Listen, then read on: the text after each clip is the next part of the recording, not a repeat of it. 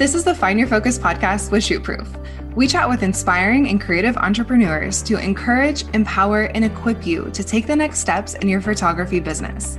We want you to leave each episode with actionable steps so that you can gain confidence, book your calendar, and earn more income with your passion. So grab some coffee or your drink of choice and let's get to it. Everyone, I'm Logan Fay and the host of the Find Your Focus podcast with Shootproof. Today I'm talking to Michelle Harris, who is a photographer and educator who has built several successful photography businesses. Something that I love about this interview is that Michelle not only explains how to stand out in a saturated market, but she goes over reasons why you might be getting ghosted and not booking as many clients as the photographer next door. She gives us practical tips and tricks to figure out how to fix the problem. She also has some great pricing tips for us and goes over how to handle the stress of raising your prices. So let's get started. Michelle, thank you so much for joining me today. Of course. Thank you for having me. So tell us a little bit about how you got into photography. Uh, well, I got into photography because I wanted a side hustle. Mm-hmm. I was an insurance agent and I was like, oh, you know, this would be cool if I could just make some money on the side. And it just took off like like none other. So I gave myself like a year to, to quit my job and I quit in 10 months. I mean, I did originally want to be a newborn photographer, which was an epic fail. like epic fail. I bought all the things, like a big bean bag and all the little like things you put on their heads and all the little things. And I hated every second of it. like I hated it, but I did my brother's wedding and it was just like in the backyard. But I was obsessed and never really looked back. Isn't that so funny how you find that one part of photography that you're really into and it just it just makes your heart happy. Absolutely. It makes such a huge difference in your life. You can't go back. For sure. Yes. I have tried weddings and it's just not something that I can get into, but give me newborns and I am there all day. So it's so funny how, you know, just different types of photography speak to different people.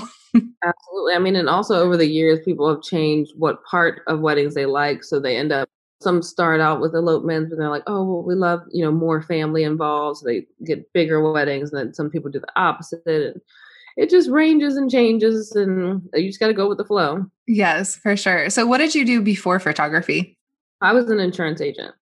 So not in the photography world at all before. Not even a little bit. But I do thank the company that I worked for because I learned a lot that I was able to bring into my business from it because I was on the phone for three years at this company, just customer service, customer service, all the things. And so I learned really how to respond to people to make them feel heard, even when you're going to tell them no and different things like that. And then also the last two years that I've worked there, I was an insurance agent that was on the internet. And so they would say, Hey, I want to make this change. And I'd have to write an email. And I learned a lot about commas and semicolons and things that like I had long forgotten about, wasn't worried about. And just the proper way to write an email. So both of those things I use in my business today. So I'm really grateful that I went through that before becoming a photographer. I love hearing that because I was in a Facebook group the other day and someone said, I feel like I've wasted X amount of years of my life doing something else. And now I'm in photography and it's great, but I feel like I had so many years wasted. And I feel like that time is never wasted. There's always something that you can apply from your previous job to your photography business. Absolutely. I used to stupidly, really, really, really compare myself all the time to my friend Hope Taylor when I first started. She's like 12, which is like what, like 24 or something now. But at the time, she was like 19, 20. She couldn't even drink. And I yeah. was like, I don't understand why I can't be as productive as she is. And like constantly like, oh, she's doing this or she's doing that. And I can't keep up. And it's like, well, Michelle, like you're not that young and you have kids. Like exactly you can't compare your journey. Like it's not going to be the same. so like, over time, and it, it's an important lesson to learn. Yeah, that's so funny that you mentioned that because we had her on, I believe it was episode five of the podcast. And I follow her on Instagram and I always think, oh my gosh, how is she doing it all? But then again, like, I'm like, I have two kids, I have a two year old and a three year old. like, you have to give yourself credit. Absolutely. I mean, it, it's something I had to like tell myself multiple times over the last almost six years. I've been doing this now.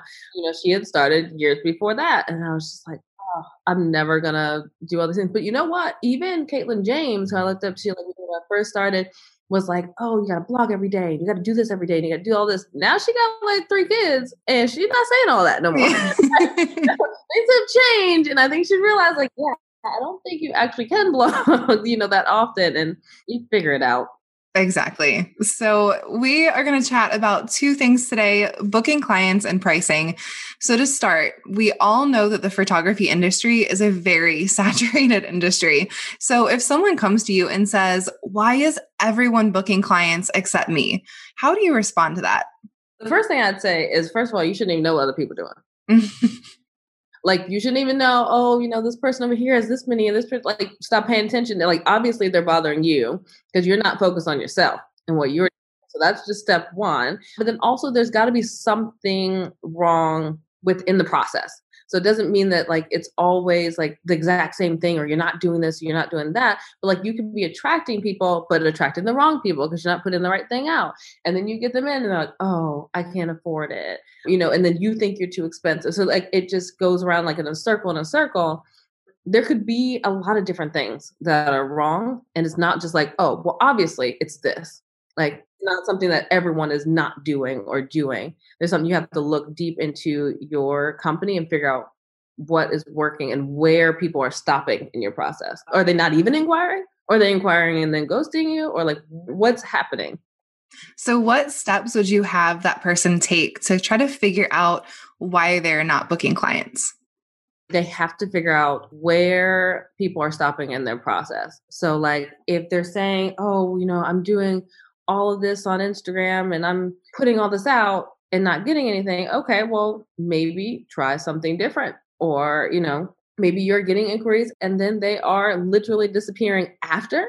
Maybe you're not responding to them correctly. Are you sending them email? Are you picking up the phone? What are you doing? And then if they get past that, is it when you send your pricing guide? And are you giving them pricing before you really talk to them? Like you got to dissect your business and figure out where it's going wrong so that you can fix it. Mm-hmm. So many photographers will say, you know, I'm not booking anything. I'm so frustrated. But I feel like they don't do what you just explained. They don't deep dive into, well, what is actually causing clients to ghost you or just kind of fall off once you start talking to them or just not even reach out in the first place. Right. Or they might even get through the whole process and, you know, get all your information and even maybe you're getting on them on, them on the phone and then they're choosing someone else. That may be your pricing structure isn't right. Because like somewhere in here, someone's offering something that they wanted or makes a little bit more sense or maybe it was easier to figure out. Some people are out here with like a la carte, like, oh, just tell me how many hours, and then I'll add this and I'll add that. And it's a lot of work for clients. And maybe they went to someone else who was like, here are my three options, and they picked one. So there's a lot of different things that you got to figure out. Definitely. So, say someone is getting a lot of inquiries, but then are ghosted after they reply. What advice do you have for people in that situation? My first thing I tell people is to pick up the phone and call them so as soon as you get an inquiry, just call them. Especially like if you're not like super busy when it comes in, people are okay with getting a phone call immediately. Like, so like if you had an issue and something was working, you submitted something online, you're like, all right, they'll get back to me in a couple days, but they called you and were like, hey, I have a solution to your problem, then you would be like, oh my God, this company is incredible. The same thing is going to happen when this bride is like, hmm, I wonder, you know, what this person's about, what their pricing is. Let me just go ahead and send this over and you call them within like an hour or two, they're like, oh my God, like this person is really about their business. And then you have to know what to say, which is why I have a phone script. So that is helpful if you know what to say. But starting off with just calling is huge because even if they pick up the phone and right now is not a good time to talk, say they like inquired why they were working or something like that, then they'll still remember that you called and say, oh, you know, oh, like you know, now's not a good time, and you just say, okay, no problem, I'm gonna send you an email, just look out for it, they'll still remember that you touched them. Like that's like a touch point. So even when you go further, like in your process, they will read your emails with a little bit more cheer than anyone else because they heard you be like, oh yeah, no problem, you know, I'll talk to you at this time, you know, I'll send this email over. Then they'll remember that over anybody else who sends them an email. I 100% agree with that. I feel like a lot of people are so hesitant to pick up the phone these days because texting and emailing is really everyone's preference. Do you have any advice for people that are just like, I am terrified to pick up the phone and call? I know that you've obviously you've worked in insurance. You said that that has helped you a lot. So, what advice do you have for people that are just like, I don't want to do that? well, I mean, I think the first thing that they need to know, like, I can't give my whole phone script out, but like the first thing to know when you get on the phone is to just ask questions about them and just keep asking and just keep asking, like, okay, great. Like, yes, you said that, you know, in your inquiry that you've been engaged for two years and you met in high school, but like, tell me, how did you get engaged? And then like that makes them like, oh yeah, like it gets them into telling stories and then they're just talking. You're just asking questions, they're answering. Even if you're barely saying anything, them talking makes them feel like you like you have more of a connection even if you're just saying, oh, like, you know, what about your wedding colors? Like, what colors did you pick? And they're like, oh, I picked sage and just white and green or whatever. And you're like, oh my God, that's beautiful. I love classic. Like, you don't have to say much. But if you just ask them questions about themselves, that gets them talking and gets both of you comfortable. And you know where to go from there. Definitely. I also feel like once you get over that initial fear of picking up the phone, it gets so much easier. So pick up the phone, call your clients, and then I promise, like by the first or second time, it will be so much easier. And that fear kind of fades away. Absolutely. It really only takes like one or two times to get on the phone with someone. But I mean, my phone script does go from the beginning all the way to the end of exactly what to say to book on the phone. But just getting started, just ask some questions. Where can our listeners find that phone script if they are interested in purchasing it?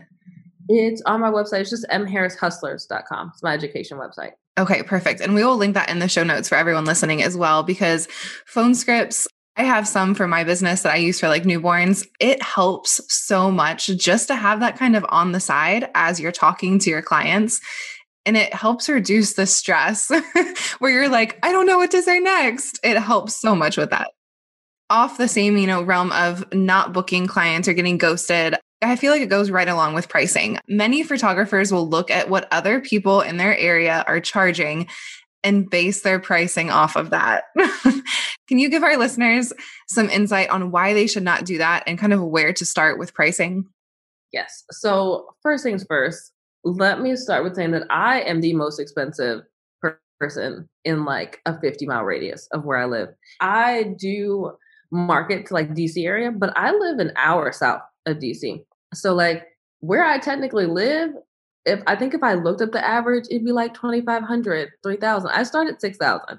So like, I don't know what it is because I've never looked it up and you shouldn't be looking it up either. you shouldn't be worried about what anybody else is, is doing and charging. You have to charge what makes sense for your business, period. What I recommend always is to be more expensive and then have a sale or have discounts or whatever it is. But don't start out like, oh well you know i'm just start if you don't feel like you can charge $1500 then you shouldn't be charging. Because like i feel like that's like the bare minimum where you should start when you're just getting into things step one. So if you're like oh i'm just to do $500 like if, if you don't feel like you can charge 1500 just do it for free and just build your portfolio. Those, are my first steps. And then if you're feeling like you're in between like two and three thousand and you're getting ghosted all the time then you should probably raise your prices period. Or if you're getting weddings that you're not in love with, raise your prices and be more expensive and just have sales. Like I'm literally having a sale right now for my associate company, 50% off. Now I have a catch and I'm making them pay full price. Like they have to pay it in full in order to get the 50% off right now. But either way, I have up my prices for that company so that I could slash it at 50% and still make a profit. I'm not saying that's exactly what everyone should go do, but be more expensive and then have sale. but can't do that. I love it. I feel like pricing is something that is just kind of tricky to figure out, especially when you're first starting out. So, talking about raising your prices, what advice do you have for people who want to raise their prices but are scared to do so? It is incredibly easy to raise your prices. All it takes is for you to go into your investment guide and put the cursor next to the number and delete a number and put a new number. it is really that simple have to announce it. You don't have to do a, hey guys, this is going to happen. Hurry up. But you don't have to tell anybody. You just change your prices. Now, if you're wondering how to have them structured, I feel like pricing is not like a one size fits all, period, because people want to offer different things and other things are more important to other people than others, like albums and bridal sessions that is regional, not, you know, it's not something that I can just be like, oh, well, you should obviously just charge this much. But that is why I personally offer pricing mini sessions because I dive into their business and then give them some sort of structure. So it's kind of hard to just be like, oh, yeah, this is what everyone should do. So, like I was saying, be expensive, raise your prices, and then just have a sale if you feel that, you know, people aren't booking. I like that idea because I feel like if someone is reaching out or looking at this photographer, maybe that's outside of their budget, they'll say, okay, you know, like they'll most likely continue to follow you. And then when they see that sale, they're going to jump on it because they've been following you and maybe contemplating whether or not they should invest in your, you know, photography session and then when they see that sale, they're going to go after it. Right. That's exactly what's happening currently. I've run a like a New Year sale and a Christmas and July sale. That's pretty much it for my photography companies. So they watch and watch and watch and watch. And when I have a sale, like all of my brides know how expensive I am. And so they're like, hey, my wedding photographer is having a sale. Like, I didn't get this sale. so, like, you should jump on this and pay this amount. And they love it. I always think it's a good idea. And it doesn't even have to be something where you're marketing and promoting it. You don't have to say, oh, 25% off or this much off or whatever. You can just, when you get an inquiry, you have them on the phone and you can say, oh, by the way, like I'm having a sale if you book by this time. They're not going to go look for the Instagram post that says it in order to validate it. You said it out of your mouth to them. So that's good enough. And they're like, they might, they're already considering. So if you got to that point, I'm not saying you should do it all the time, but if you're on the phone and they're a little skeptical about price, like, okay, well, maybe we can fit in our budget. Oh, okay. I mean, that and I am having a sale if you book by the 15th of whatever month or whatever, like, oh my God, really? Great. Let me go ahead and talk to my parents and like rush, you know, they start making things move if they were already really considering and then you're having a sale. So if more expensive, you can do that. If you're just barely making the minimum of what you need, then you're going to feel upset when you're going to this wedding. Yeah, I think that's a lot of a lot of good points to think about. I know a lot of photographers just struggle so much with pricing, but looking at it how you've explained it where start at that higher price point and have a sale, I think is a really good idea. I mean, it makes people value things always. Like if you go in the store and something's a thousand dollars and then you come back into the store and it's 30% off, so it's only 700 like, yo, I got this thousand dollar thing for $700. Like it's big deal as opposed to it just being seven hundred dollars every time you go in there. And if you have a sale on seven hundred dollars, you're like, ugh, I sold it for five. Why did you do that to yourself? Don't do that. Exactly. I feel like a lot of photographers also just undervalue their time and their talent. And I do think a lot of photographers need to be charging more than what they're charging. Yeah, no, 100%. That's pretty much always the case when someone comes to me and I'm just always mind blown with how little they're charging. And they're incredible photographers, and they're just like, yeah, but but so and so and so and so, and I'm like, ah, I don't care what they're doing. do what you need to do, period. And like maybe so and so is at 3000 but if you started at four you would attract more and better clients you worried about what they're doing it's a yeah. bad idea it is. so, if our listeners want to find you on social media and also check out some of the things that you mentioned, your phone scripts and pricing, I know you do like you've mentioned like one on ones. Where can they find all of that? So, I am always in my Facebook group called the M. Harris Hustlers. So, it's a wedding and boudoir education. I don't really teach too much on boudoir, but I allow a space for people to put pictures and things like that in there because that is something else that I do. So I'm always there. And then on Instagram at mharris underscore studios. And then my website for education is mharrishustlers.com. Perfect. Well, thank you so much for joining us today. Oh, thank you for having me. I really appreciate it. Thank you so much for listening to this episode of the Find Your Focus podcast with Shootproof. Make sure to visit shootproof.com backslash podcast for the show notes and any links that we talked about today during this episode. If you love this episode, head over to Apple Podcasts and hit that five star button. If you ever have feedback or questions for us, feel free to reach out at podcast at shootproof.com.